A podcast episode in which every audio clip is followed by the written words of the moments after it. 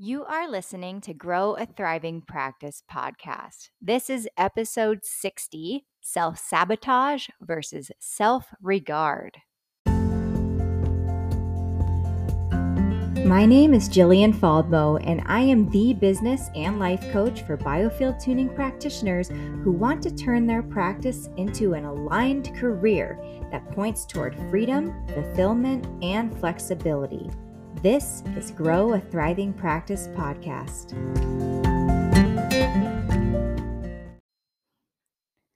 Hi, tuner. I hope you're doing well today. Today's episode, I'm going to cover self sabotage versus self regard. And the reason why I want to bring this up and share this information with you is because I've actually been seeing this quite a lot over the last few weeks. Um, just, you know, people breaking commitments, um, which I have no judgment around. But I'm just actually really curious about it. Like, what's behind the not following through?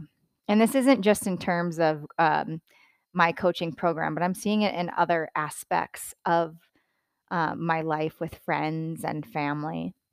And so, yeah, I just wanted to get curious about it and see what's behind each of them and then share it with you. So let's start with self sabotage. Self sabotage is it's a behavior that we engage in. It's a way that we react unconsciously to our emotions. When we're self sabotaging, we are interfering with our own goals. And the reason that we do that mostly is coming from fear. We're afraid that we might fail or we're afraid that we're not going to get the result that we want right away.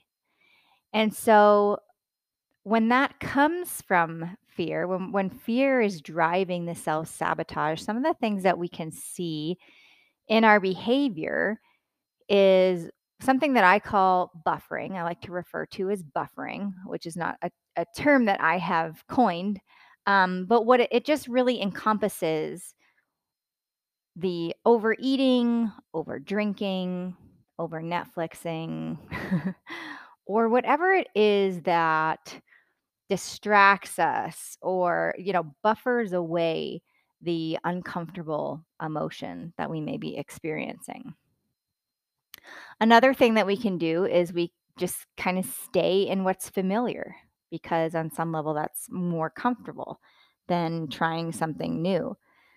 So let's say you um, want to put a retreat together and you've done all this planning and it's time to maybe launch um, you know a, a trial run or something like that and instead you decide ah i don't really want to do that anymore. I'm going to keep doing what i've always been doing because that feels more comfortable that feels more familiar.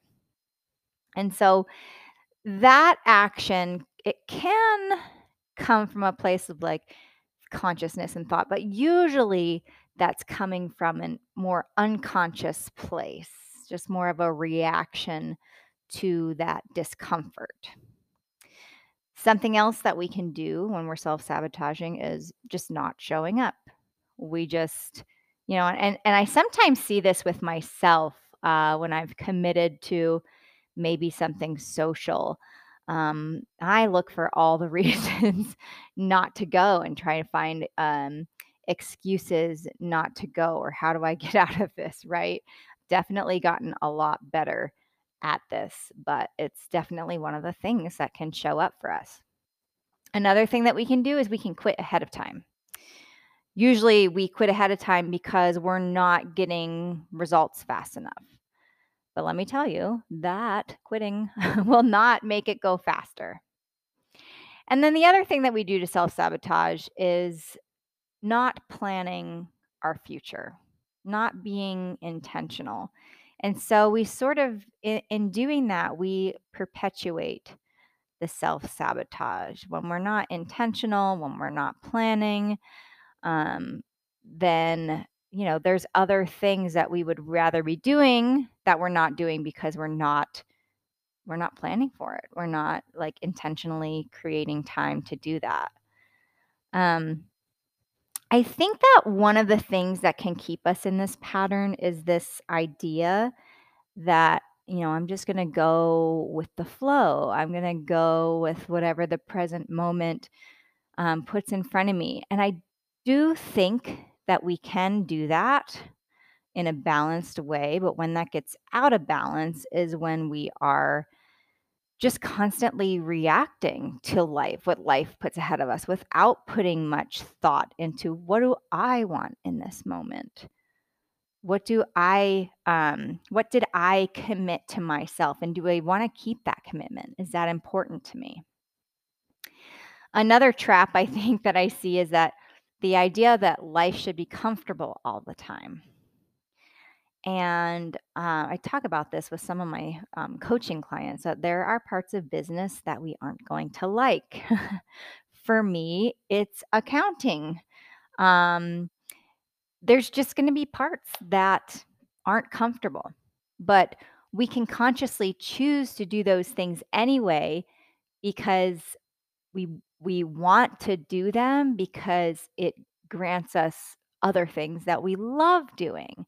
So the reason why I want to do accounting, even though I don't like it, is because that's what keeps me working for myself. I don't have to show up for, you know, another organization or company or 9 to 5. I can work from my home, create my own schedule, manage my own money, and that feels amazing. There are just parts of life that are uncomfortable, but we choose them anyway because it usually leads to something great and to something that feels really aligned with us. So, breaking a commitment by self sabotaging comes from an emotion like fear. I would say that's like a fear based behavior, right?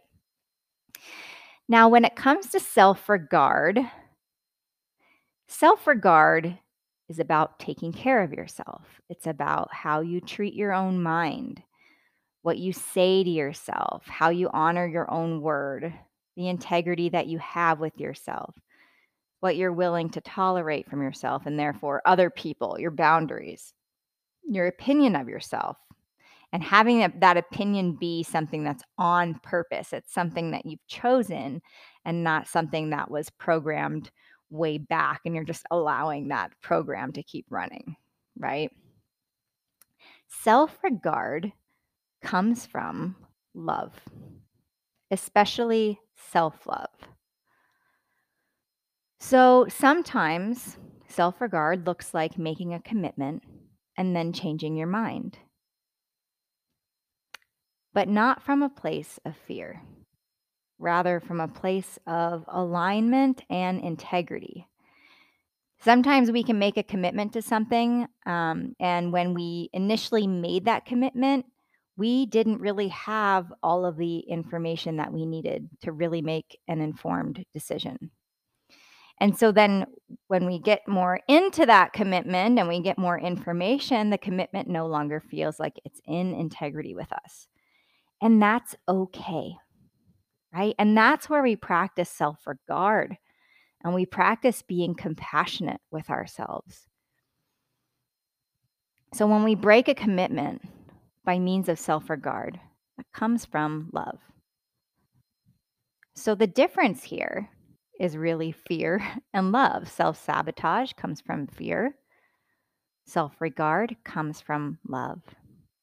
Self regard restores your energy to your core. It puts you more in a state of flow. It releases resistance. And self sabotage drains your energy and keeps you spinning your wheels and adds resistance. So, my friend, here's the message that I want to share.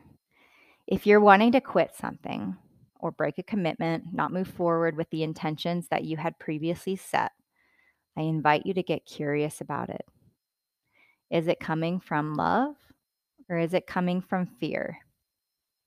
And one of the ways that we can know what it's coming from is first to feel it in our body.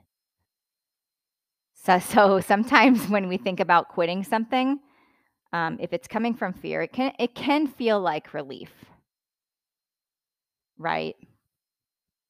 But go just a little bit deeper. When you feel that relief, what came before it? Was it fear? Was it anxiety? Or was it just not wanting to? And not wanting to is a perfectly good reason, right?